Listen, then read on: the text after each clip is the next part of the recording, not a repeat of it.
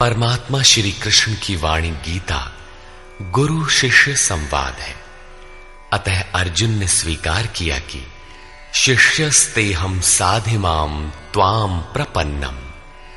भगवान, मैं आपका शिष्य हूँ, आपकी शरण हूँ।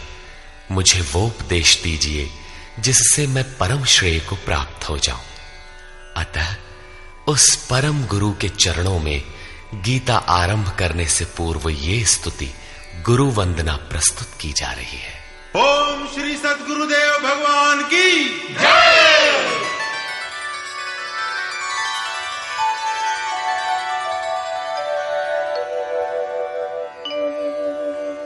जय।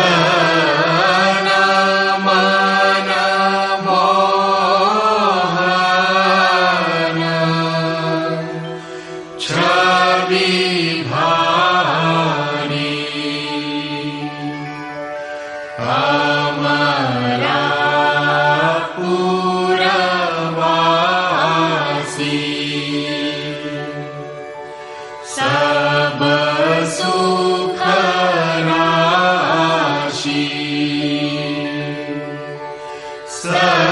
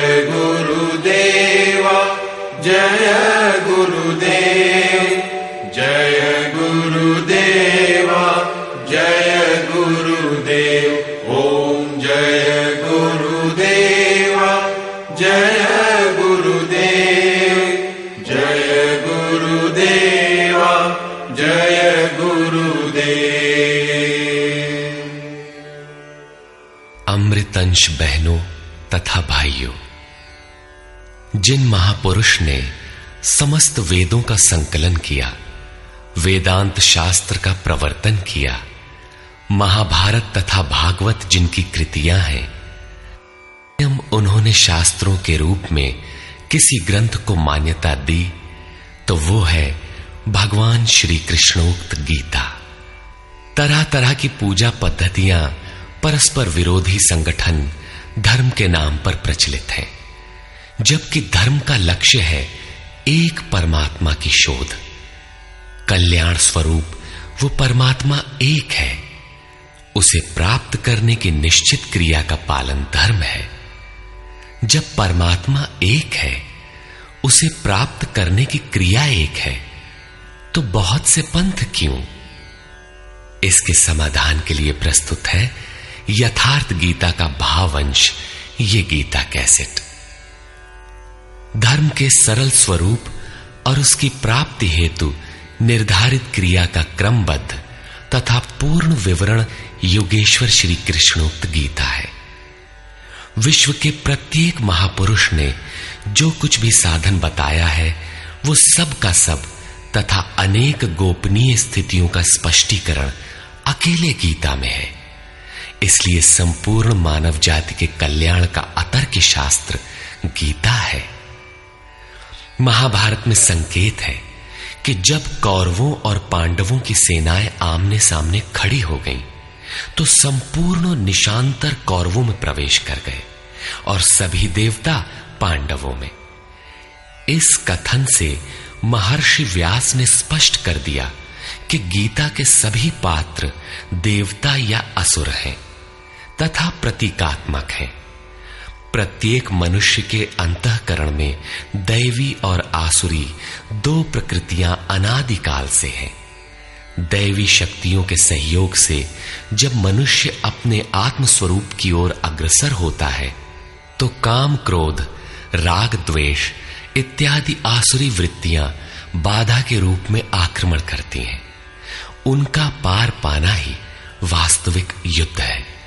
अर्जुन श्रेय के लिए विकल था। उसकी दृष्टि में श्रेय का उपाय था कुल धर्म, पिंडोदक क्रिया वर्ण संकर से बचाव, कुल क्षय से बचने के लिए युद्ध न करना इत्यादि। मात्र इतनी सी शंका के समाधान हेतु भगवान को उसे अठारह अध्याय गीता समझानी पड़ी। अंत में पूछा कि क्या तेरा मोह नष्ट हुआ? अर्जुन ने स्वीकार किया। कि भगवान, मेरा मोह नष्ट हो गया और अब मैं वैसा ही करूँगा जैसा भगवान ने उपदेश दिया है। वस्तुतः, ये केवल अर्जुन की शंका नहीं थी, बल्कि मानव मात्र की शंका है कि श्रेय क्या है, उसे कैसे प्राप्त करें। इसलिए स्त्री पुरुष, आबाल वृद्ध, मानव मात्र के लिए गीता के अठारहों अध्याय का अनुशीलन एवं नियमित पाठ नितांत आवश्यक है। जिससे ब्रह्म विधि की स्मृति सृजित रहे, तथा बच्चों में भी इन कल्याणकारी संस्कारों का सृजन हो सके। इस गीता ज्ञान के बिना कोई भी मनुष्य उस ईश्वर के पथ पर नहीं चल सकता। अक्षय सुख, शाश्वत शांति, लोक में समृद्धि तथा मूल शंका समाधान हेतु इन कैसेटों का संकलन किया गया है। इसके नियमित श्रवण से संपूर्ण परिवार तथा स्वजन समुदाय को सुसंस्कृत करें। संसार में कहीं भी मनुष्य हो, उसके लिए गीता सदैव अमृत वाहिनी है। गीता आपका शास्त्र है। गौरव का विषय है कि पाँच हज़ार वर्ष से भी अधिक अंतराल के बाद श्री कृष्ण का यथार्थ गायन आपके सम्मुख है। जन्म जन्मांतर की रूढ़ियों से ग्रस्त, मस्तिष्क को स्वच्छ कर चिंतन के प्रशस्त पथ पर चलने के लिए इन कैसेटों का प्रसारण प्रातः अवश्य करें।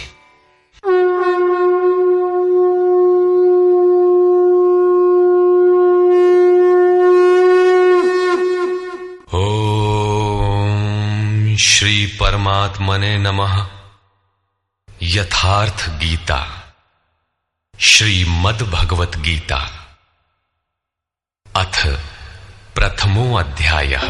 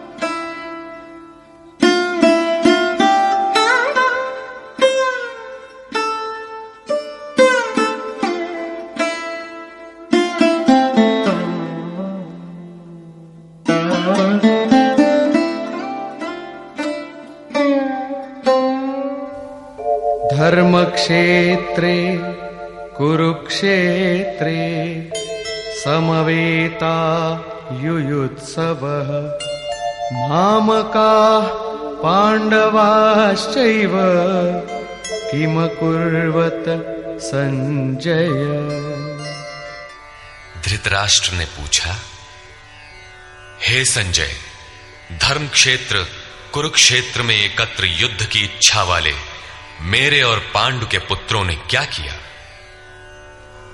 अज्ञान रूपी धृतराष्ट्र और संयम रूपी संजय। अज्ञान मन के अंतराल में रहता है। अज्ञान से आवृत मन धृतराष्ट्र जन्मांध है। किंतु संयम रूपी संजय के माध्यम से यह देखता है, सुनता है। वो समझता है कि परमात्मा ही सत्य है। फिर भी जब तक इससे उत्पन्न मोह रूपी दुर्योधन जीवित है, इसकी दृष्टि सदैव कौरवों पर रहती है, विकारों पर ही रहती है। धर्म एक क्षेत्र है। जब हृदय देश में दैवी संपत्ति का बाहुल्य होता है तो यह शरीर धर्म क्षेत्र बन जाता है। और जब इसमें आसुरी संपत्ति का बाहुल्य होता है तो यह शरीर कुरुक्षेत्र बन जाता है। कुरु, अर्थात करो। ये शब्द आदेशात्मक है।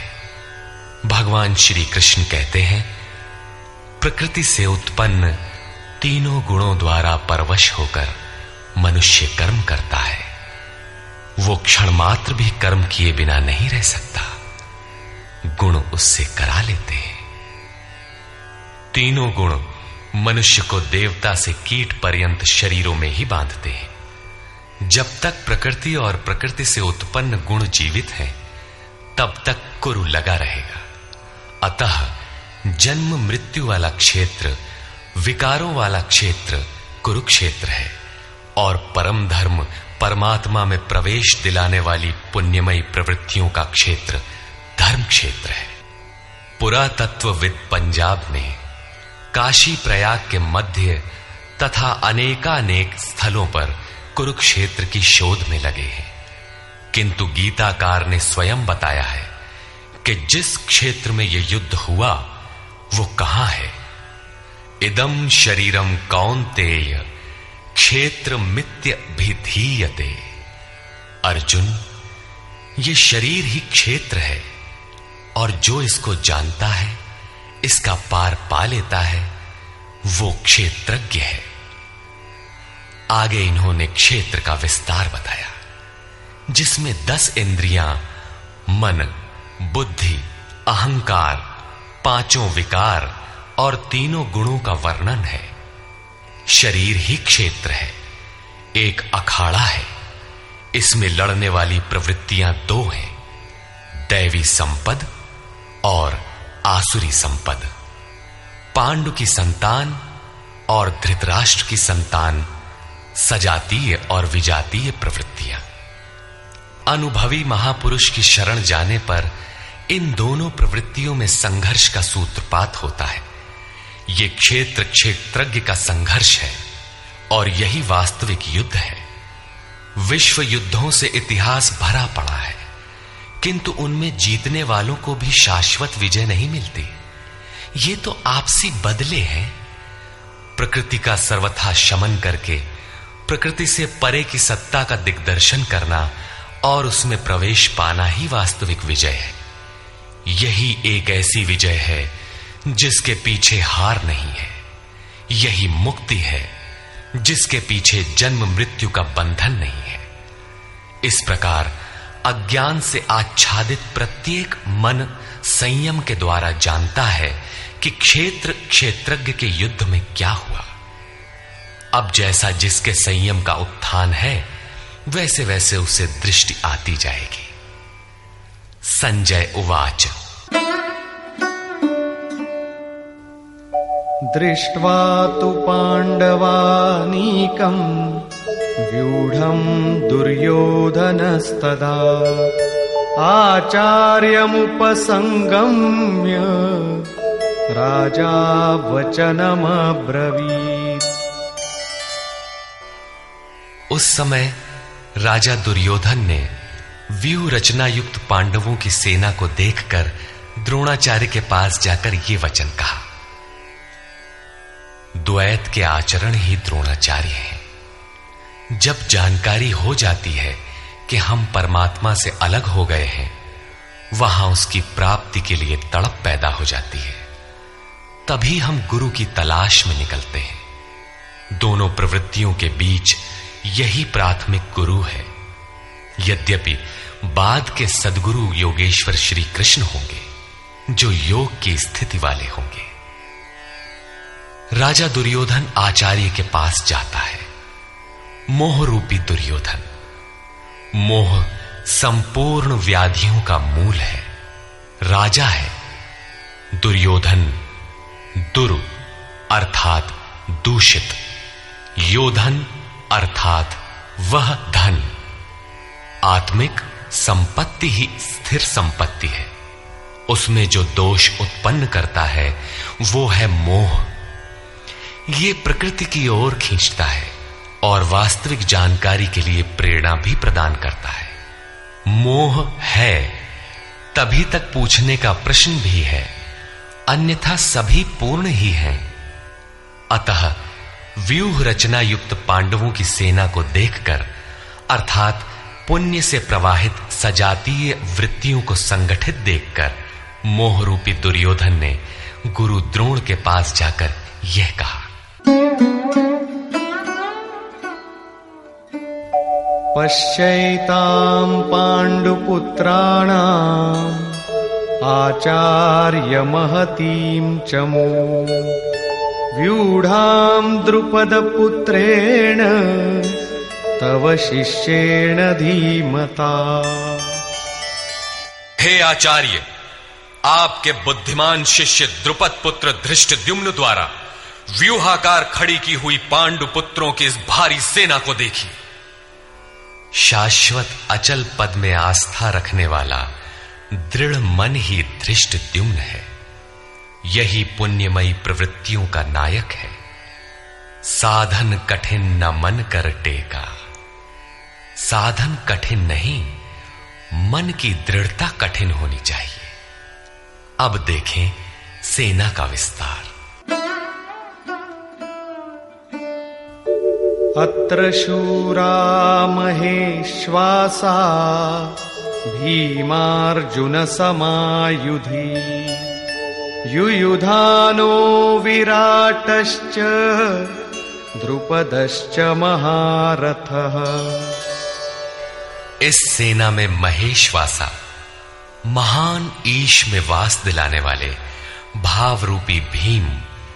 अनुराग रूपी अर्जुन के समान बहुत से शूरवीर, जैसे सात्विकता रूपी सात्यकी, विराट, सर्वत्र ईश्वरी प्रवाह की धारणा, महारथी राजा द्रुपद, अर्थात अचल स्थिति, तथा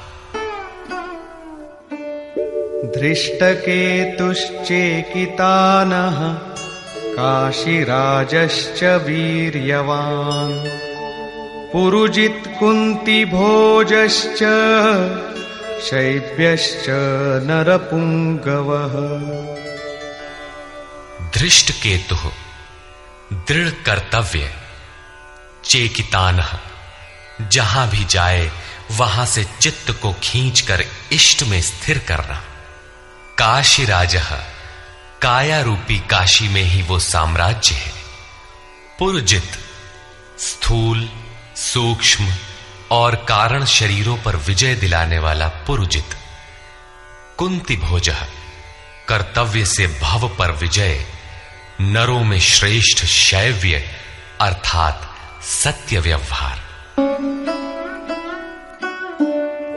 युधामन्युश्च विक्रान्तः, उत्तमौजाश्च वीर्यवान्। सौभद्रो द्रौपदेयाश्च सर्व एव महारथा। और पराक्रमी युधामन्यु, युद्ध के अनुरूप मन की धारणा उत्तम मौजाह शुभ की मस्ती, सुभद्रा पुत्र अभिमन्यु, जब शुभ आधार आ जाता है तो मन भय से रहित हो जाता है। ऐसा शुभ आधार से उत्पन्न अभय मन। ध्यान रूपी द्रौपदी के पाँचों पुत्र, वात्सल्य, लावण्य, सौम्यता, स्थिरता, सहृदयता, सब के सब महारथी है। साधन पथ पर संपूर्ण योग्यता के साथ चलने की क्षमताएँ हैं। इस प्रकार दुर्योधन ने पांडव पक्ष के पंद्रह बीस नाम गिनाए। जो दैवी संपद के महत्वपूर्ण अंग है। विजातीय प्रवृत्ति का राजा होते हुए भी मोह ही सजातीय प्रवृत्तियों को समझने के लिए बाध्य करता है। दुर्योधन अपना पक्ष संक्षेप में कहता है, यदि कोई बाह्य युद्ध होता तो अपनी फौज बढ़ा चढ़ा कर गिनाता। विकार कम गिनाए गए, क्योंकि उन पर विजय पाना है। वे नाशवान हैं। केवल पाँच सात विकार बताए गए, जिनके अंतराल में संपूर्ण बहिर्मुखी प्रवृत्ति विद्यमान है। जैसे अस्माकं तु विशिष्टाये द्विजोत्तम नायका मम सैन्यस्य संज्ञार्थं तान् ब्रवीमि द्विजोत्तम। हमारे पक्ष में जो जो प्रधान हैं, उन्हें भी आप समझ लें। आपको जानने के लिए मेरी सेना के जो नायक हैं, उनको कहता हूँ। बाह्य युद्ध में सेनापति के लिए द्विजोत्तम संबोधन असामयिक है। वस्तुतः गीता अंतकरण की दो प्रवृत्तियों का संघर्ष है, जिसमें द्वैत का आचरण ही द्रोण है। जब तक हम लेश मात्र भी आराध्य से अलग हैं, तब तक प्रकृति विद्यमान है, द्वैत बना है। इस द्वि पर जय पाने की प्रेरणा प्रथम गुरु द्रोणाचार्य से मिलती है। अधूरी शिक्षा ही पूर्ण जानकारी के लिए प्रेरणा प्रदान करती है। वो पूजा स्थली नहीं वहाँ शौर्य सूचक संबोधन होना चाहिए। विजातीय प्रवृत्ति के नायक कौन कौन हैं?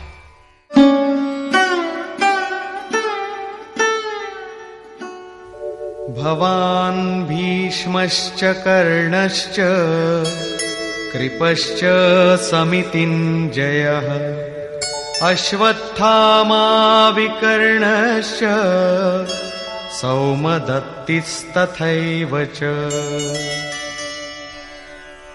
एक तो स्वयं आप, द्वैत के आचरण रूपी द्रोणाचार्य हैं। भ्रम रूपी पितामह भीष्म है। भ्रम इन विकारों का उद्गम है। अंत तक जीवित रहता है, इसलिए पितामह है। समूची सेना मर गई, ये जीवित था। शरशैया पर अचेत था। फिर भी जीवित था। ये है भ्रम रूपी भीष्म। भ्रम अंत तक रहता है। इसी प्रकार विजातीय कर्म रूपी कर्ण तथा संग्राम विजयी कृपाचार्य है। साधनावस्था में साधक द्वारा कृपा का आचरण ही कृपाचार्य है। भगवान कृपाधाम है और प्राप्ति के पश्चात संत का भी वही स्वरूप है। किंतु साधन काल में जब तक हम अलग हैं, परमात्मा अलग है। विजातीय प्रवृत्ति जीवित है, मोहमयी घिराव है। ऐसी परिस्थिति में साधक यदि कृपा का आचरण करता है तो वो नष्ट हो जाता है। सीता ने दया की तो कुछ काल लंका में प्रायश्चित करना पड़ा। विश्वामित्र दयार्द्र हुए, पतित होना पड़ा। योग सूत्रकार महर्षि पतंजलि भी यही कहते हैं। ते समाधा वुपसर्गा, व्युत्थाने सिद्ध यह व्युत्थान काल में सिद्धियाँ प्रकट होती हैं। वे वास्तव में सिद्धियाँ हैं। किंतु कैवल्य प्राप्ति के लिए उतनी ही बड़ी विघ्न है, जितने काम, क्रोध, लोभ, मोह इत्यादि। गोस्वामी तुलसीदास का भी यही निर्णय है।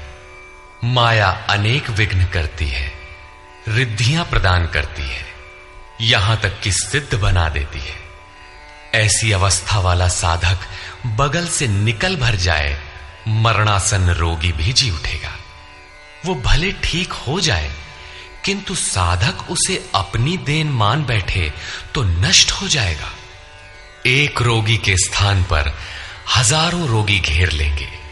भजन चिंतन का क्रम अवरुद्ध हो जाएगा और उधर बहकते बहकते प्रकृति का बाहुल्य हो जाएगा। यदि लक्ष्य दूर है और साधक कृपा करता है तो कृपा का अकेला आचरण ही समितिंजय समूची सेना को जीत लेगा। इसलिए साधक को पूर्ति पर्यंत इससे सतर्क रहना चाहिए। दया बिनु संत कसाई दया करी तो आफत आए। लेकिन अधूरी अवस्था में यह विजातीय प्रवृत्ति का दुर्धर्ष योद्धा है। इसी प्रकार आसक्ति रूपी अश्वत्थामा, विकल्प रूपी विकर्ण और भ्रममयी श्वास ही भूरी श्रवा है। ये सभी बहिर्मुखी प्रवाह के नायक हैं।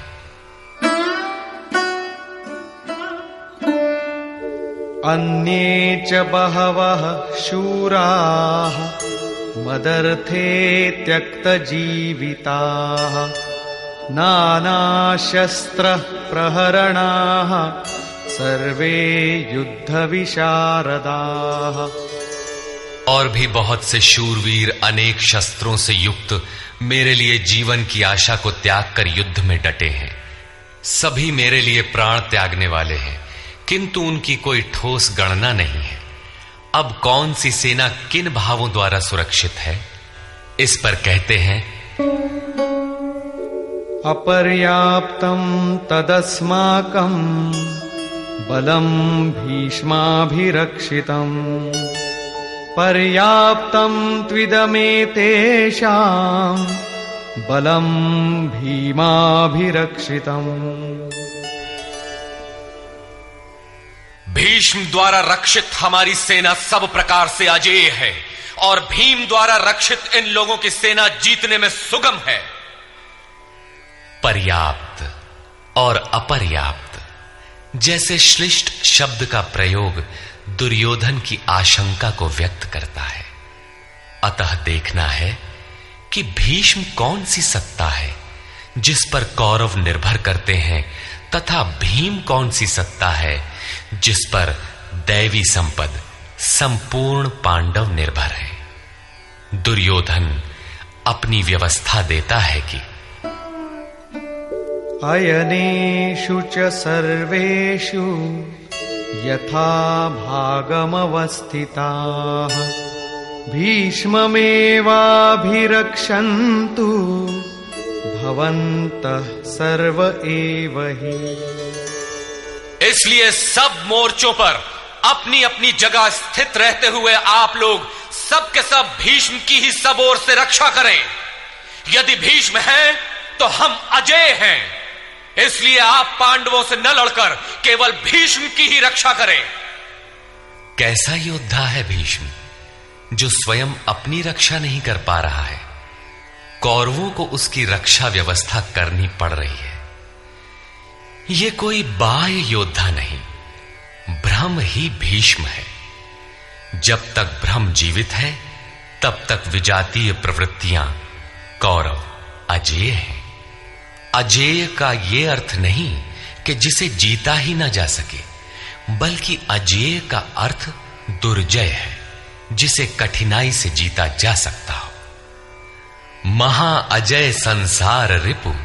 जीत सकई सो वीर। यदि भ्रम समाप्त हो जाए तो अविद्या अस्तित्वहीन हो जाए। मोह इत्यादि जो आंशिक रूप से बचे भी हैं, शीघ्र ही समाप्त हो जाएँगे। भीष्म की इच्छा मृत्यु थी। इच्छा ही भ्रम है। इच्छा का अंत और भ्रम का मिटना एक ही बात है। इसी को संत कबीर ने सरलता से कहा। इच्छा काया, इच्छा माया, इच्छा जग उपजाया। कह कबीर जे इच्छा विवर्जित, ताका पार न पाया। जहाँ भ्रम नहीं होता, वो अपार और अव्यक्त है। इस शरीर के जन्म का कारण इच्छा है। इच्छा ही माया है और इच्छा ही जगत की उत्पत्ति का कारण है। सो कामयत तदैक्षत बहुश्याम प्रजा ये ये इति। कबीर कहते हैं, जो इच्छाओं से सर्वथा रहित हैं, तिनका पार न पाया। वे अपार, अनंत, असीम तत्व में प्रवेश पा जाते हैं।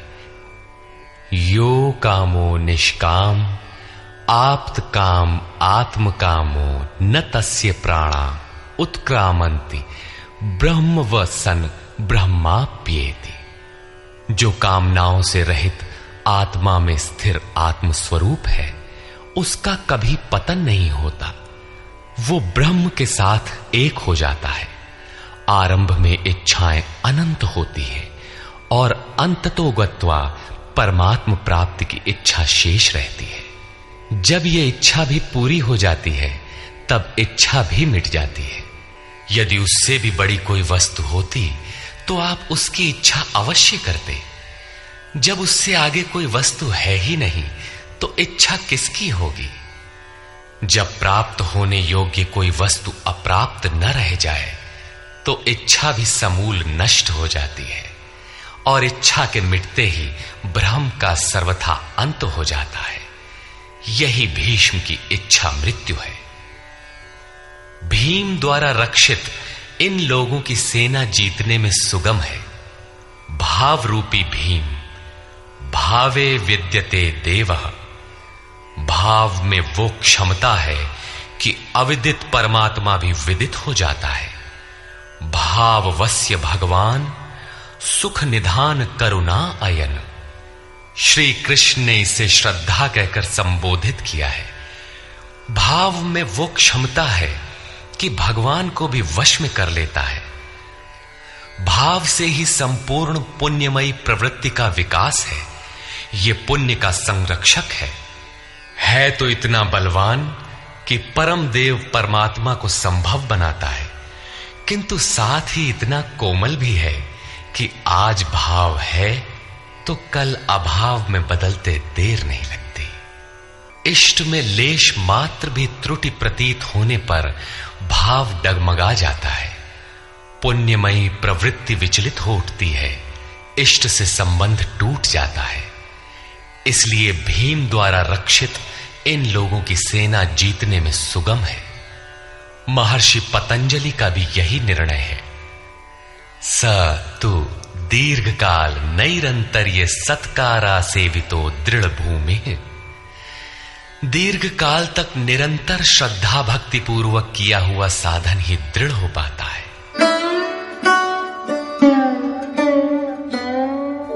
तस्य सञ्जनयन् हर्षम्। कुरु वृद्धः पितामहः। सिंहनादम् विनद्योच्चैः शङ्खम् दध्मौ प्रतापवान्। प्रकार अपने बला बल का निर्णय लेकर शंख ध्वनि हुई। शंख ध्वनि पात्रों के पराक्रम की घोषणा है कि जीतने पर कौन सा पात्र आपको क्या देगा। कौरवों में वृद्ध प्रतापवान पितामह भीष्म ने उस दुर्योधन के हृदय में हर्ष उत्पन्न करते हुए उच्च स्वर से सिंहनाद के समान भयप्रद शंख बजाया। सिंह प्रकृति से भयावह पहलू का प्रतीक है। घोर जंगल के नीरव एकांत में शेर की दहाड़ कान में पड़ जाए तो रोंगटे खड़े हो जाएँगे। हृदय कांपने लगेगा। यद्यपि शेर आपसे मीलों दूर है, भय प्रकृति में होता है, परमात्मा में नहीं, वो तो अभय सत्ता है। भ्रम रूपी भीष्म यदि विजयी होता है तो प्रकृति के जिस भयारण्य में आप हैं उससे भी अधिक भय के आवरण में बाँध देगा। भय की एक परत और बढ़ जाएगी। भय का आवरण घना हो उठेगा। ये भ्रम इसके अतिरिक्त और कुछ नहीं दे सकेगा। अतः प्रकृति से निवृत्ति ही गंतव्य का मार्ग है।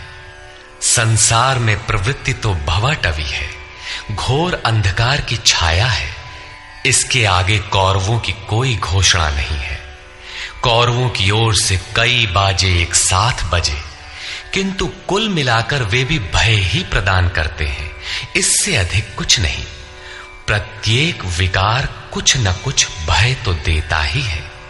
इसलिए उन्होंने भी घोषणा की। ततः शङ्खाश्च भैर्यश्च, पणवानकगोमुखाः।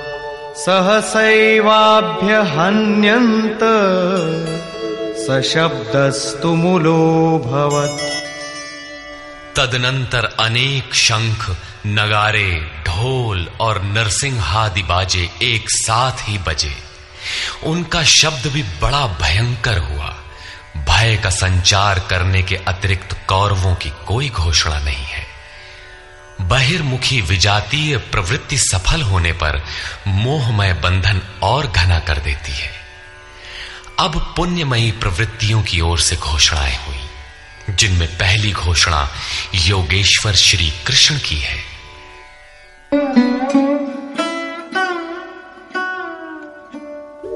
ततः श्वेतैर्हयैर्युक्ते महती स्यन्दने स्थितौ। माधव पाण्डवश्चैव दिव्यौ शङ्खौ प्रदध्मतु। इसके उपरांत श्वेत घोड़ों से युक्त, जिनमें लेश मात्र कालिमा दोष नहीं है, श्वेत सात्विक निर्मलता का प्रतीक है। महति स्यंदने महान रथ पर बैठे हुए योगेश्वर श्री कृष्ण और अर्जुन ने भी अलौकिक शंख बजाए। अलौकिक का अर्थ है, लोकों से परे मृत्युलोक देवलोक ब्रह्मलोक जहाँ तक जन्म मरण का भय है, उन समस्त लोकों से परे पारलौकिक, पारमार्थिक स्थिति प्रदान करने की घोषणा योगेश्वर श्री कृष्ण की है। सोने चांदी काठ का रथ नहीं, रथ अलौकिक, शंख अलौकिक, अतः घोषणा भी अलौकिक ही है। लोकों से परे एकमात्र ब्रह्म है। सीधा उससे संपर्क स्थापित कराने की घोषणा है। पाञ्चजन्यम् ऋषिकेशो। देवदत्तम् धनञ्जयः पौण्ड्रम् दध्मौ महाशङ्खम् भीमकर्मावृकोदरः।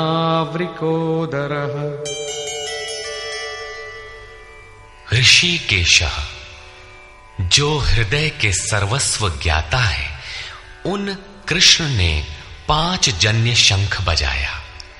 पाँचों ज्ञानेन्द्रियों को पंच तन्मात्राओं, शब्द, स्पर्श, रूप, रस, गंध, के रसों से समेटकर अपने जन, भक्त की श्रेणी में ढालने की घोषणा की। विकराल रूप से बहती हुई इंद्रियों को समेटकर उन्हें अपने सेवक की श्रेणी में खड़ा कर देना हृदय से प्रेरक सदगुरु की देन है। श्री कृष्ण एक योगेश्वर सदगुरु थे। शिष्यस्ते हम। भगवान, मैं आपका शिष्य हूँ। बाह्य विषय वस्तुओं को छोड़कर ध्यान में इष्ट के अतिरिक्त दूसरा न देखें, दूसरा न सुने, न दूसरे का स्पर्श करें। यह सदगुरु के अनुभव संचार पर निर्भर करता है। देव दत्तम धनंजय। दैवी संपत्ति को अधीन करने वाला अनुराग ही अर्जुन है। इष्ट के अनुरूप लगाव जिसमें विरह, वैराग्य, अश्रुपात हो। गदगद गिरा, नयन बह नीरा। रोमांच हो। इष्ट के अतिरिक्त अन्य विषय वस्तु का लेश मात्र टकराव न होने पाए, उसी को अनुराग कहते हैं। यदि ये सफल होता है तो परम देव परमात्मा में प्रवेश दिलाने वाली दैवी संपद पर आधिपत्य प्राप्त कर लेता है। इसी का दूसरा नाम धनंजय भी है। एक धन तो बाहरी संपत्ति है, जिससे शरीर निर्वाह की व्यवस्था होती है। आत्मा से इसका कोई संबंध नहीं है। इससे परे स्थिर आत्मिक संपत्ति ही निज संपत्ति है। वृहदारण्य कोपनिषद में याज्ञवल्क्य ने मैत्रेयी को यही समझाया कि धन से संपन्न पृथ्वी के स्वामित्व से भी अमृतत्व की प्राप्ति नहीं हो सकती। उसका उपाय आत्मिक संपत्ति है। भयानक कर्म वाले भीमसेन ने पौंड्र अर्थात प्रीति नामक महाशंख बजाया। भाव का उद्गम और निवास स्थान हृदय है। इसलिए इसका नाम वृकोदर है। आपका भाव लगाव बच्चे में होता है, किंतु वस्तुतः वो लगाव आपके हृदय में है, जो बच्चे में जाकर मूर्त होता है। ये भाव अथाह और महान बलशाली है। उसने प्रीति नामक महाशंख बजाया। भाव में ही वो प्रीति निहित है, इसीलिए भीम ने पौंड्र, प्रीति नामक महाशंख बजाया।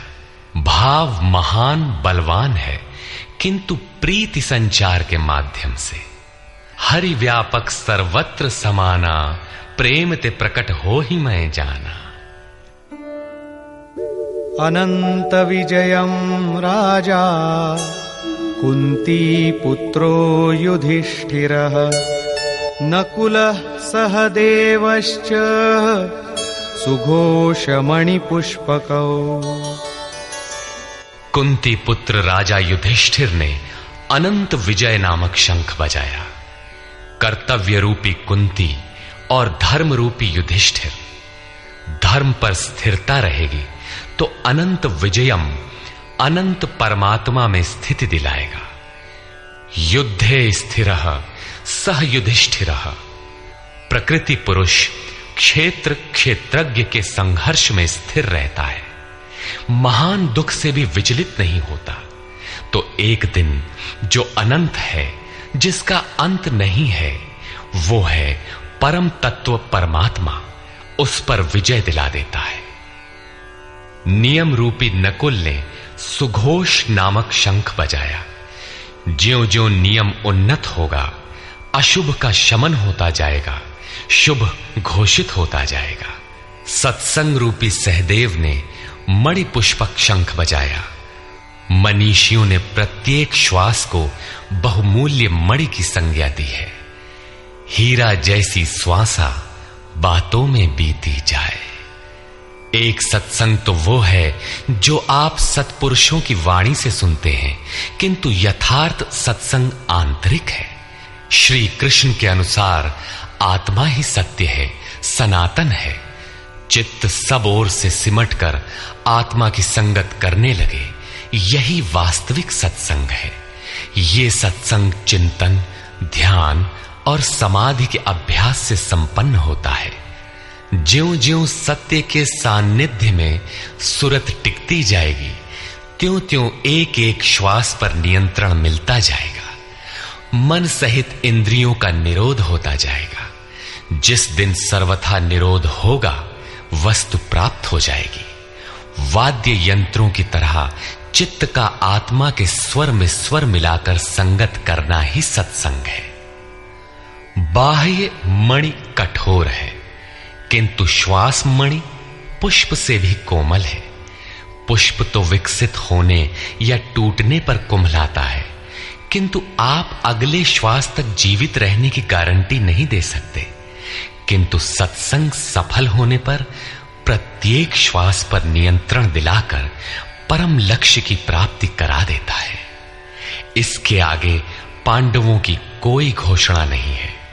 किंतु प्रत्येक साधन कुछ न कुछ निर्मलता के पथ में दूरी तय करता है। आगे कहते हैं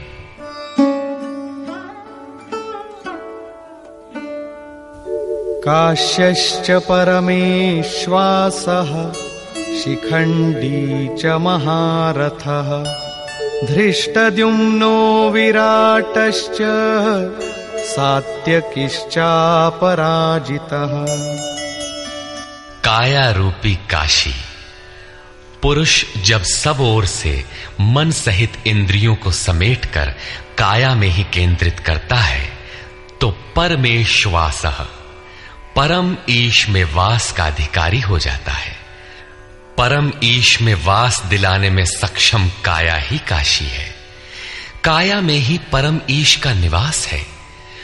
परमेश्वास का अर्थ श्रेष्ठ धनुष वाला नहीं, बल्कि परम धन ईश, धन वास है। शिखा सूत्र का त्याग ही शिखंडी है। आजकल लोग सिर के बाल कटा लेते हैं और सूत्र के नाम पर गले की जनेऊ हटा लेते हैं, अग्नि जलाना छोड़ देते हैं। हो गया सन्यास उनका। नहीं, वस्तुतः शिखा लक्ष्य का प्रतीक है, जिसे आपको पाना है, और सूत्र है संस्कारों का।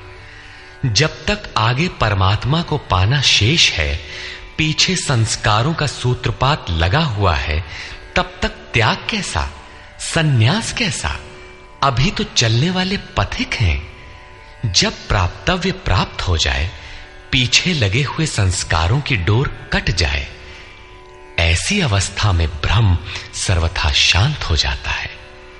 इसलिए शिखंडी ही भ्रम रूपी भीष्म का विनाश करता है।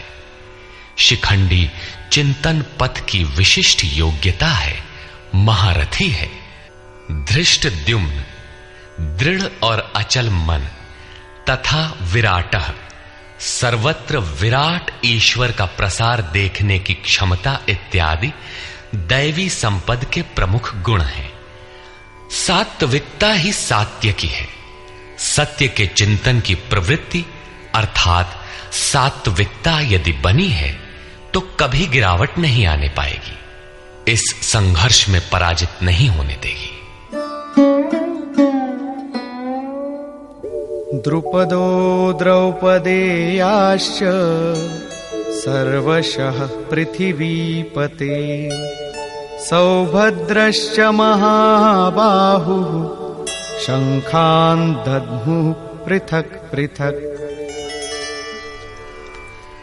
अचल पददायक द्रुपद और ध्यान रूपी द्रौपदी के पाँचों पुत्र, सहृदयता, वात्सल्य, लावण्य, सौम्यता इत्यादि साधन में महान सहायक महारथी है, तथा बड़ी भुजा वाला अभिमन्यु, इन सबने पृथक पृथक शंख बजाए। भुजा कार्य क्षेत्र का प्रतीक है। जब मन भय से रहित हो जाता है तो उसकी पहुँच दूर तक हो जाती है। हे राजन, इन सबने अलग अलग शंख बजाए। कुछ न कुछ दूरी सभी तय कराते हैं। इनका पालन आवश्यक है। इसलिए इनके नाम गिनाए। इसके अतिरिक्त कुछ दूरी ऐसी भी है जो मन बुद्धि से परे है। भगवान स्वयं ही अंतकरण में विराज कर तय कराते हैं। इधर दृष्टि बनकर आत्मा से खड़े हो जाते हैं और सामने स्वयं खड़ा होकर अपना परिचय करा लेते हैं। सघोषोधार्तराष्ट्राणाम् हृदयानि व्यदारयत्। नभश्च पृथिवीम् चैव तुमुलो उस घोर शब्द ने आकाश और पृथ्वी को भी शब्दायमान करते हुए धृतराष्ट्र पुत्रों के हृदय विदीर्ण कर दिए। सेना तो पांडवों की ओर भी थी, किंतु हृदय विदीर्ण हुए धृतराष्ट्र पुत्रों के। वस्तुतः पांचजन्य दैवी शक्ति पर आधिपत्य, अनंत पर विजय, अशुभ का शमन और शुभ की घोषणा धारावाही होने लगे तो कुरुक्षेत्र, आसुरी संपद, बहिर्मुखी प्रवृत्तियों का हृदय विदीर्ण हो जाएगा। उनका बल शनह शनह क्षीण होने लगता है। सर्वथा सफलता मिलने पर मोहमयी प्रवृत्तियाँ सर्वथा शांत हो जाती हैं।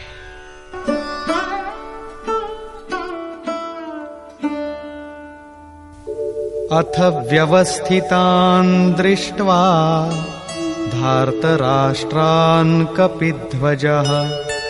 प्रवृत्ते शस्त्रसम्पाते धनुरुद्यम्य पाण्डवः ऋषिकेशं तदा वाक्यम् इदमाहमहीपते। सेनयोरुभयोर्मध्ये रथं स्थापयमेच्युत संयम रूपी संजय ने अज्ञान से आवृत मन को समझाया कि हे राजन, उसके उपरांत कपिध्वज वैराग्य रूपी हनुमान, वैराग्य ही ध्वज है जिसका। ध्वज राष्ट्र का प्रतीक माना जाता है। कुछ लोग कहते हैं, ध्वजा चंचल थी, इसलिए कपि ध्वज कहा गया। किंतु नहीं, यहाँ कपि साधारण बंदर नहीं, स्वयं हनुमान थे, जिन्होंने मान अपमान का हनन किया था। सममान, निरादर, आदर ही। प्रकृति की देखी सुनी वस्तुओं से, विषयों से राग का त्याग ही वैराग्य है। अतः वैराग्य ही जिसकी ध्वजा है, उस अर्जुन ने व्यवस्थित रूप से धृतराष्ट्र पुत्रों को खड़े देखकर शस्त्र चलने की तैयारी के समय धनुष उठाकर ऋषि केशम जो हृदय के सर्वस्व ज्ञाता है उन योगेश्वर श्री कृष्ण से ये वचन कहा, हे अच्युत, जो कभी च्युत नहीं होता, मेरे रथ को दोनों सेनाओं के बीच खड़ा करिए। यहाँ सारथी को दिया गया आदेश नहीं, इष्ट सदगुरु से की गई प्रार्थना है, किस लिए खड़ा करें?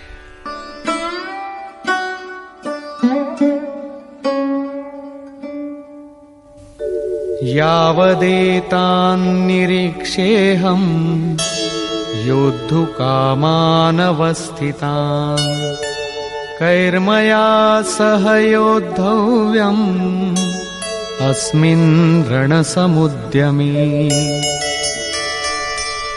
जब तक मैं इन स्थित हुए युद्ध की कामना वालों को अच्छी प्रकार देख न लूँ कि इस युद्ध के उद्योग में मुझे किन किन के साथ युद्ध करना योग्य है इस युद्ध व्यापार में मुझे किन किन के साथ युद्ध करना है? योत्स्यमानानवेक्षेऽहम् य एतेऽत्र समागताः धार्तराष्ट्रस्य दुर्बुद्धेर्युद्धे प्रियचिकीर्षवः। दुर्बुद्धि दुर्योधन का युद्ध में कल्याण चाहने वाले जो जो ये राजा लोग इस सेना में आए हैं, उन युद्ध करने वालों को मैं देखूँगा। इसलिए खड़ा करें। मोह रूपी दुर्योधन, मोहमयी प्रवृत्तियों का कल्याण चाहने वाले जो जो राजा इस युद्ध में आए हैं, उनको मैं देख लू। संजय उवाच।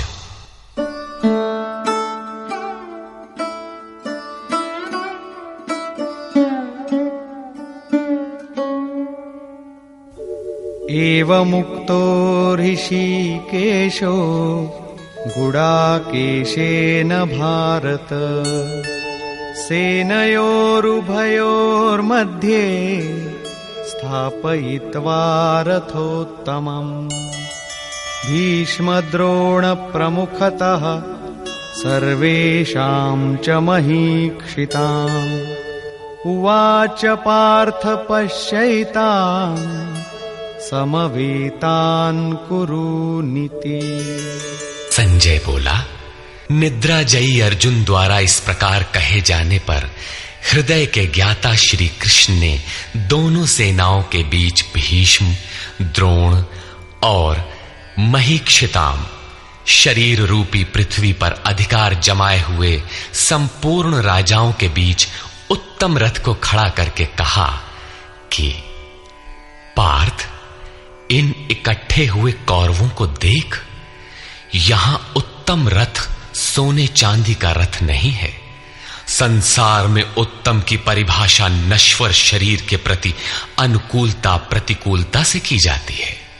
ये परिभाषा अपूर्ण है। जो हमारे आत्मा, हमारे स्वरूप का सदैव साथ दे, वही उत्तम है, जिसके पीछे अनुत्तम मलिनता न हो। तत्रापश्यत् स्थितान् पार्थः पितॄनथ पितामहान् आचार्यान् मातुलान् भ्रातॄन् पुत्रान् पौत्रान् सखींस्तथा। श्वशुरान् सुहृदश्चैव सेनयोरुभयोरपि। इसके उपरांत अचूक लक्ष्य वाले पार्थिव शरीर को रथ बनाने वाले पार्थ ने उन दोनों सेनाओं में स्थित पिता के भाइयों को, पितामहों को, आचार्यों को, मामाओं को, भाइयों को, पुत्रों को, पौत्रों को, मित्रों को, श्वसुरों को और सुहृदों को देखा। दोनों सेनाओं में अर्जुन को केवल अपना परिवार मामा का परिवार, ससुराल का परिवार, सुहृद और गुरुजन दिखाई पड़े। प्रचलित गणना के अनुसार अठारह अक्षौहिणी ढाई पौने तीन अरब के लगभग होता है, जो आज के विश्व की जनसंख्या के समकक्ष है। इतने मात्र के लिए यदा कदा विश्व स्तर पर आवास खाद्य समस्या बन जाती है। इतना बड़ा जन समूह अर्जुन के तीन चार रिश्तेदारों का परिवार मात्र था। क्या इतना बड़ा भी किसी का परिवार होता है? कदापि नहीं। ये हृदय देश का चित्रण है। तान् समीक्ष्य स कौन्तेयः, सर्वान् बन्धूनवस्थितान्। कृपया परयाविष्टो विषीदन्निदमब्रवीत्। इस प्रकार खड़े हुए उन संपूर्ण बंधुओं को देखकर अत्यंत करुणा से आवृत वो कुंती पुत्र अर्जुन शोक करता हुआ बोला, अर्जुन उवाच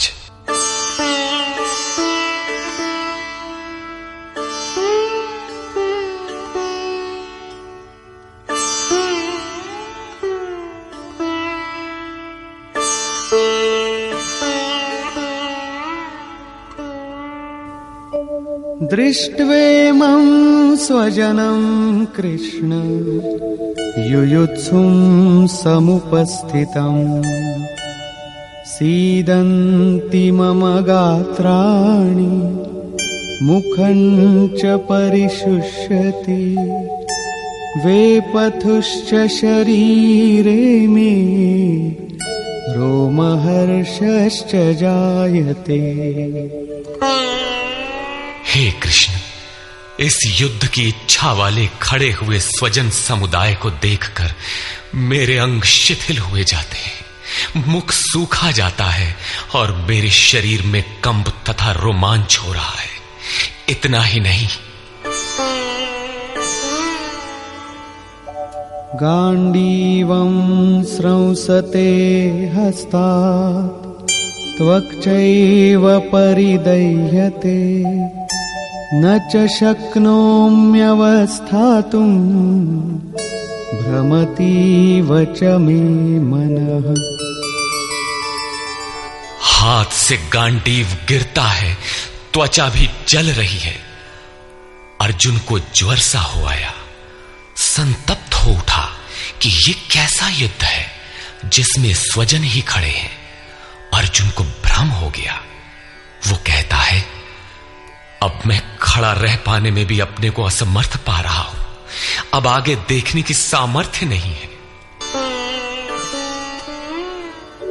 निमित्तानि च पश्यामि विपरीतानि केशव।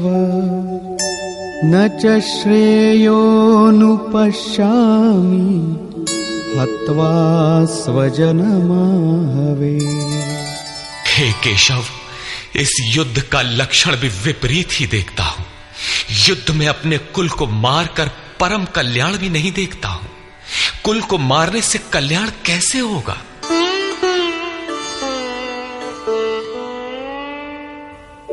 न काङ्क्षे विजयं कृष्ण, न च राज्यं सुखानि च।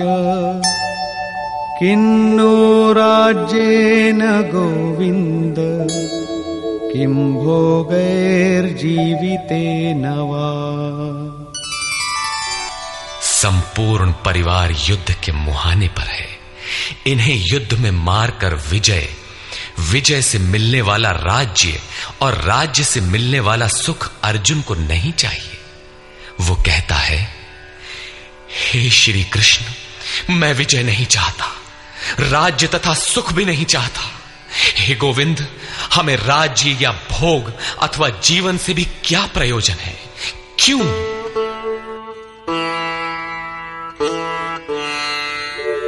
येषामर्थे काङ्क्षितं नो।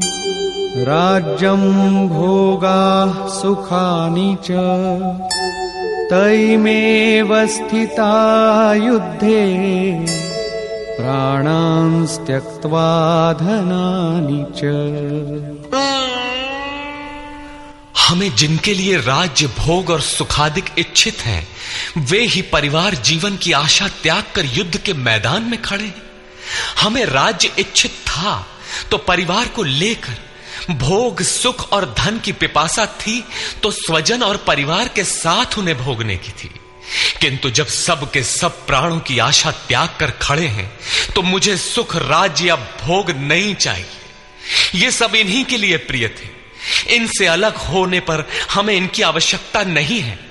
जब तक परिवार रहेगा, तब तक ये वासनाएँ भी रहती हैं। झोपड़ी में रहने वाला भी अपने परिवार, मित्र और स्वजन को मारकर विश्व का साम्राज्य स्वीकार नहीं करेगा। अर्जुन यही कहता है। कि हमें भोग प्रिय थे, विजय प्रिय थी, किंतु जिनके लिए थी, जब वे ही नहीं रहेंगे तो भोगों से क्या प्रयोजन? इस युद्ध में मारना किसे है?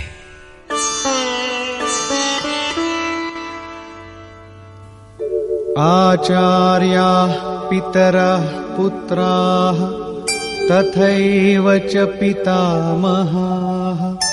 मातुलाः श्वशुराः पौत्राः शालाः सम्बन्धिनस्तथा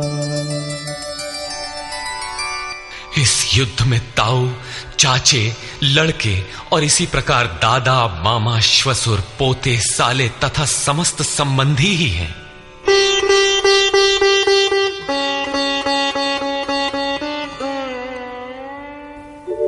एतान्न हन्तुमिच्छामि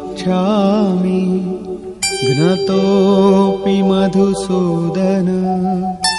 अपि त्रैलोक्यराज्यस्य हेतो किन्नु मही कृते हे मधुसूदन, मुझे मारने पर भी अथवा तीन लोक के राज्य के लिए भी मैं इन सबको मारना नहीं चाहता। फिर पृथ्वी के लिए कहना ही क्या? अठारह अक्षौणी सेना में अर्जुन को अपना परिवार ही दिखाई पड़ा। इतने अधिक स्वजन वास्तव में क्या हैं? वस्तुतः अनुराग ही अर्जुन है। भजन के आरंभ में प्रत्येक अनुरागी के समक्ष यही समस्या रही है। सभी चाहते हैं कि हम भजन करें। उस परम सत्य को पालें। किंतु किसी अनुभवी सदगुरु के संरक्षण में कोई अनुरागी जब क्षेत्र, क्षेत्रज्ञ के संघर्ष को समझता है कि हमें किन से लड़ना है तो वो हताश हो जाता है। वो चाहता है कि हमारे पिता का परिवार, ससुराल का परिवार, मामा का परिवार, सुहृद, मित्र और गुरजन साथ रहे, सभी सुखी रहें और इन सब की व्यवस्था करते हुए हम परमात्म स्वरूप की प्राप्ति भी कर लें। किंतु जब वो समझता है कि आराधना में अग्रसर होने के लिए परिवार छोड़ना होगा, इन संबंधों का मोह समाप्त करना होगा तो वो अधीर हो उठता है। पूज्य महाराज जी कहा करते थे, मरना और साधु होना बराबर है। साधु के लिए सृष्टि में दूसरा कोई जीवित है भी, किंतु घर वालों के नाम पर कोई नहीं है। यदि कोई है तो लगाव है।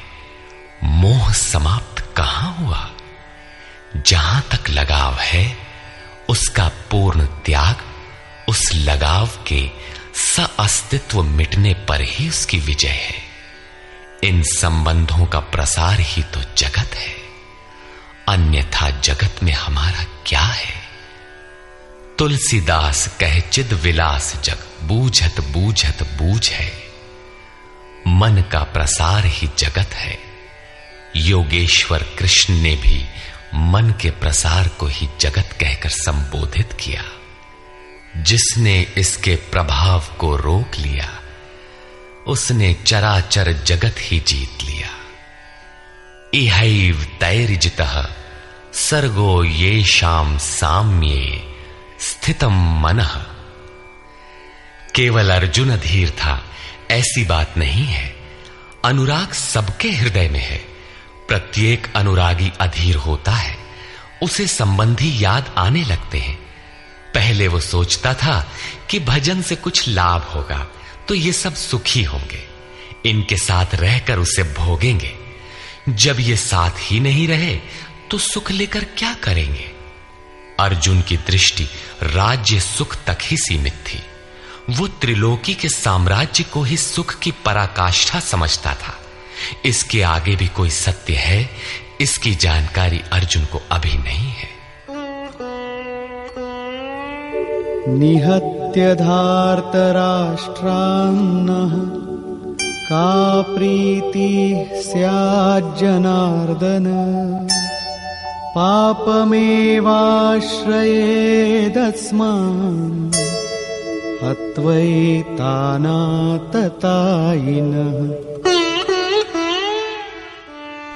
हे जनार्दन, धृतराष्ट्र के पुत्रों को मारकर भी हमें क्या प्रसन्नता होगी? जहाँ धृतराष्ट्र अर्थात धृष्टता का राष्ट्र है, उससे उत्पन्न मोह रूपी दुर्योधन इत्यादि को मारकर भी हमें क्या प्रसन्नता होगी? इन आतताइयों को मारकर हमें पाप ही तो लगेगा। जो जीवन यापन के तुच्छ लाभ के लिए अनीति अपनाता है, वो आतताई कहलाता है। किंतु वस्तुतः इससे भी बड़ा आतताई वो है, जो आत्मा के पथ में अवरोध उत्पन्न करता है। आत्मदर्शन में बाधक, काम, क्रोध, लोभ, मोह आदि का समूह ही आतताई है। तस्मान्नार्हा वयं हन्तुम् धार्तराष्ट्रान् स्वबान्धवान् स्वजनं हि कथं हत्वा सुखिनः श्याम माधव। इससे हे माधव, अपने बांधव धृतराष्ट्र के पुत्रों को मारने के लिए हम योग्य नहीं हैं। स्वबांधव कैसे? वे तो शत्रु थे ना? वस्तुतः शरीर के रिश्ते अज्ञान से उत्पन्न होते हैं। ये मामा है, ससुराल है, स्वजन समुदाय है, ये सब अज्ञान ही तो है। जब शरीर ही नश्वर है, तब इसके रिश्ते ही कहाँ रहेंगे? मोह है, तभी तक सुहृद है। हमारा परिवार है, हमारी दुनिया है। मोह नहीं तो कुछ भी नहीं। इसीलिए वे शत्रु भी अर्जुन को स्वजन दिखाई पड़े। वो कहता है कि अपने कुटुंब को मारकर हम कैसे सुखी होंगे। यदि अज्ञान और मोह न रहे तो कुटुंब का अस्तित्व न हो। यह अज्ञान ज्ञान का प्रेरक भी है। भर्तृहरि, तुलसी इत्यादि अनेक महानुभावों को वैराग्य की प्रेरणा पत्नी से मिली। तो कोई सौतेली माँ के व्यवहार से खिन्न होकर वैराग्य पथ पर अग्रसर हुआ दिखाई देता है।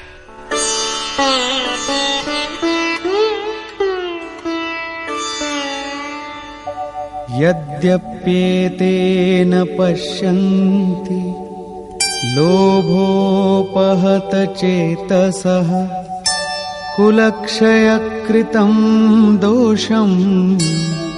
मित्रद्रोहे च पातकम्। यद्यपि लोभ से भ्रष्ट चित्त हुए ये लोग कुल नाश के दोष और मित्र द्रोह के पाप को नहीं देखते हैं। ये उनकी कमी है। फिर भी। कथम न ज्ञेयमस्माभिः पापादस्मान्निवर्तितुम् कुलक्षयकृतं दोषम् प्रपश्यद्भिर्जनार्दन। हे जनार्दन, कुल नाश से होने वाले दोषों को जानने वाले हम लोगों को इस पाप से हटने के लिए क्यों नहीं विचार करना चाहिए? मैं ही पाप करता हूँ, ऐसी बात नहीं। आप भी भूल करने जा रहे हैं। कृष्ण पर भी आरोप लगाया। अभी वो समझ में अपने को कृष्ण से कम नहीं मानता। प्रत्येक नया साधक सदगुरु की शरण जाने पर इसी प्रकार तर्क करता है और अपने को जानकारी में कम नहीं समझता। यही अर्जुन भी कहता है कि ये भले न समझे, किंतु हम आप तो समझदार हैं। कुल नाश के दोषों पर हमें विचार करना चाहिए। कुल नाश में दोष क्या है? कुलक्षये प्रणश्यन्ति, कुलधर्मा सनातनाः।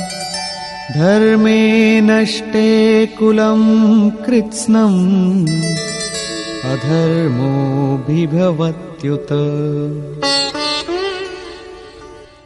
कुल के नाश होने से सनातन कुल धर्म नष्ट हो जाते हैं। अर्जुन कुल धर्म कुलाचार को ही सनातन धर्म समझ रहा था। धर्म के नाश होने पर संपूर्ण कुल को पाप भी बहुत दबा लेता है। अधर्माभिभवात् कृष्ण, प्रदुष्यन्ति कुलस्त्रियः।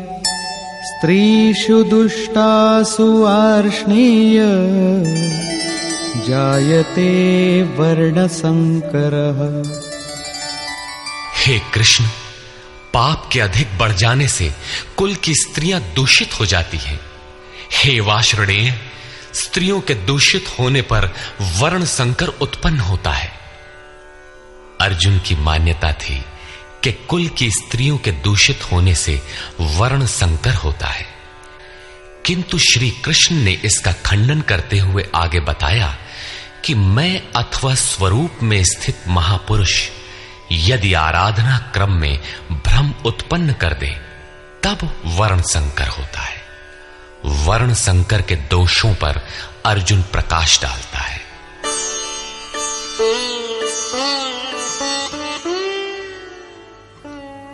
संकरो नरकायैव कुलघ्नानां कुलस्य च। पतन्ति पितरो येषाम् लुप्तपिण्डोदकक्रियाः।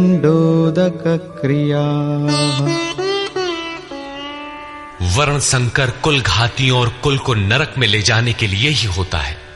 लुप्त हुई पिंड क्रिया वाले इनके पितर लोग भी गिर जाते हैं। वर्तमान नष्ट हो जाता है।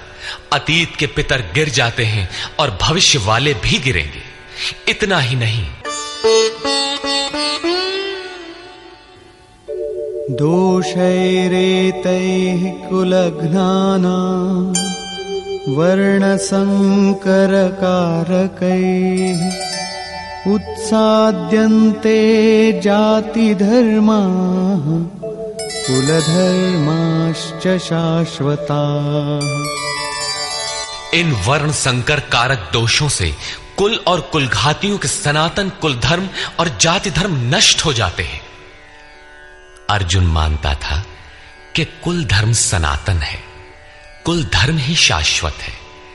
किंतु श्री कृष्ण ने इसका खंडन किया और आगे बताया कि आत्मा ही सनातन शाश्वत धर्म है। वास्तविक सनातन धर्म को जानने से पहले मनुष्य धर्म के नाम पर किसी न किसी रूढ़ी को जानता है। ठीक इसी प्रकार अर्जुन भी जानता है, जो कृष्ण के शब्दों में एक रूढ़ी है। उत्सन्न उत्सन्नकुलधर्माणाम् मनुष्याणाम् जनार्दन, नरके नियतं वासो, भवतीत्यनुशुश्रुम।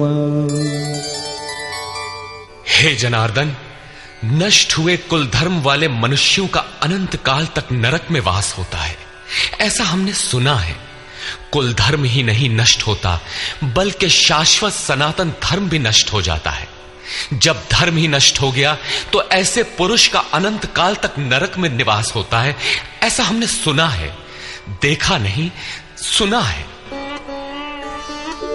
अहो बत महत्पापम् कर्तुं व्यवसिता लोभेन यद्राज्यसुखलोभेन स्वजन मुद्यता अहो, शोक है कि हम लोग बुद्धिमान होकर भी महान पाप करने को तैयार हुए हैं। राज्य और सुख के लोभ से अपने कुल को मारने के लिए उद्यत हुए हैं। अभी अर्जुन अपने को कम ज्ञाता नहीं समझता। आरंभ में प्रत्येक साधक इसी प्रकार बोलता है। महात्मा बुद्ध का कथन है कि मनुष्य जब अधूरी जानकारी रखता है तो अपने को महान ज्ञानी समझता है। और जब आधे से आगे की जानकारी हासिल करने लगता है तो अपने को महान मूर्ख समझता है। ठीक इसी प्रकार अर्जुन भी अपने को ज्ञानी ही समझता है। वो कृष्ण को ही समझाता है कि उस पाप से परम कल्याण हो, ऐसी बात भी नहीं। केवल राज्य और सुख के लोभ में पड़कर हम लोग कुल नाश करने को उद्यत हुए हैं, महान भूल कर रहे हैं। हम ही भूल कर रहे हैं, ऐसी बात नहीं, आप भी भूल कर रहे हैं। एक धक्का कृष्ण को भी दिया। अंत में अर्जुन अपना निर्णय देता है। यदि माम प्रतीकारम् अशस्त्रं शस्त्रपाणयः, धार्तराष्ट्रारणे हन्युः तन्मे क्षेमतरं भवेत्। यदि मुझ शस्त्र रहित न सामना करने वाले को शस्त्रधारी धृतराष्ट्र के पुत्र रण में मारे तो उनका वो मारना भी मेरे लिए अति कल्याणकारक होगा। इतिहास तो कहेगा कि अर्जुन समझदार था, जिसने अपनी बलि देकर युद्ध बचा लिया। लोग प्राणों की आहुति दे डालते हैं कि भोले भाले मासूम बच्चे सुखी रहे, कुल तो बचा रहे। मनुष्य विदेश चला जाए वैभव पूर्ण प्रासाद में रहे। किंतु दो दिन बाद उसे अपनी छोड़ी हुई झोपड़ी याद आने लगती है। मोह इतना प्रबल होता है। इसीलिए अर्जुन कहता है कि शस्त्रधारी धृतराष्ट्र के पुत्र मुझ न प्रतिकार करने वाले को रण में मार दें, तब भी वो मेरे लिए अति कल्याणकारी होगा। ताकि लड़के तो सुखी रहें। संजय उवाच। एवमुक्त्वार्जुनः सङ्ख्ये रथोपस्थ उपाविशत्। विसृज्य सशरं चापम् शोकसंविघ्नमानसः। संजय बोला कि रणभूमि में शोक से उद्विग्न मन वाला अर्जुन इस प्रकार कहकर बाण सहित धनुष को त्याग कर रथ के पिछले भाग में बैठ गया। अर्थात क्षेत्र क्षेत्रज्ञ के संघर्ष में भाग लेने से पीछे हट गया। निष्कर्ष। गीता क्षेत्र क्षेत्रज्ञ के युद्ध का निरूपण है। यह ईश्वरीय विभूतियों से संपन्न भगवत स्वरूप को दिखाने वाला गायन है। यह गायन जिस क्षेत्र में होता है, वह युद्ध क्षेत्र शरीर है, जिसमें दो प्रवृत्तियाँ हैं, धर्म क्षेत्र और कुरुक्षेत्र। उन सेनाओं का स्वरूप और उनके बल का आधार बताया। शंक ध्वनि से उनके पराक्रम की जानकारी मिली। तदनंतर जिस सेना से लड़ना है, उसका निरीक्षण हुआ, जिसकी गणना अठारह अक्षौहिणी, अर्थात लगभग साढ़े छह अरब कही जाती है। किंतु वस्तुतः वे अनंत हैं। प्रकृति के दृष्टिकोण दो हैं। एक इष्टोन्मुखी प्रवृत्ति दैवी संपद, दूसरी बहिर्मुखी प्रवृत्ति आसुरी संपद। दोनों प्रकृति ही हैं। एक इष्ट की ओर उन्मुख करती है, परम धर्म परमात्मा की ओर ले जाती है और दूसरी प्रकृति में विश्वास दिलाती है। पहले दैवी संपद को साध कर आसुरी संपद का अंत किया जाता है, फिर शाश्वत सनातन पर ब्रह्म के दिग्दर्शन और उसमें स्थिति के साथ दैवी संपद की आवश्यकता शेष हो जाती है। युद्ध का परिणाम निकल आता है। अर्जुन को सैन्य निरीक्षण में अपना परिवार ही दिखाई पड़ता है, जिसे मारना है। जहाँ तक संबंध है, उतना ही जगत है। अनुराग के प्रथम चरण में पारिवारिक मोह बाधक बनता है। साधक जब देखता है कि मधुर संबंधों में इतना विच्छेद हो जाएगा, जैसे वे थे ही नहीं तो उसे घबराहट होने लगती है। स्वजना शक्ति को मारने में उसे अकल्याण दिखाई देने लगता है। वह प्रचलित रूढ़ियों में अपना बचाव ढूँढने लगता है, जैसा अर्जुन ने किया। उसने कहा, कुल धर्म ही सनातन धर्म है। इस युद्ध से सनातन धर्म नष्ट हो जाएगा। कुल की स्त्रियाँ दूषित होंगी, वर्ण संकर पैदा होगा, जो कुल और कुल घातियों को अनंत काल तक नरक में ले जाने के लिए ही होता है। अर्जुन अपनी समझ से सनातन धर्म की रक्षा के लिए विकल है। उसने श्री कृष्ण से अनुरोध किया कि हम लोग समझदार होकर भी यह महान पाप क्यों करें? अर्थात श्री कृष्ण भी पाप करने जा रहे हैं। अंततो गत्वा पाप से बचने के लिए मैं युद्ध नहीं करूँगा। ऐसा कहता हुआ हताश अर्जुन रथ के पिछले भाग में बैठ गया। क्षेत्र, क्षेत्रज्ञ के संघर्ष से पीछे हट गया। टीकाकारों ने इस अध्याय को अर्जुन विषाद योग कहा है। अर्जुन अनुराग का प्रतीक है। सनातन धर्म के लिए विकल होने वाले अनुरागी का विषाद योग का कारण बनता है। यही विषाद मनु को हुआ था। हृदय बहुत दुख लाग, जन्म गयऊ हरि भगति बिनु। संशय में पड़कर ही मनुष्य विषाद करता है। उसे संदेह था कि वर्ण संकर पैदा होगा, जो नरक में ले जाएगा। सनातन धर्म के नष्ट होने का भी उसे विषाद था। अतः संशय विषाद योग का सामान्य नामकरण इस अध्याय के लिए उपयुक्त है। अतः ओम तत्सदिति श्रीमद भगवद गीता सूपनिषत्सु।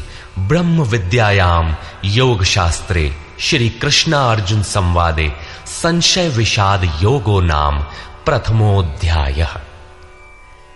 इस प्रकार स्वामी अड़गड़ानंद कृत श्रीमद भगवद गीता के भाष्य यथार्थ गीता का प्रथम अध्याय पूर्ण होता है।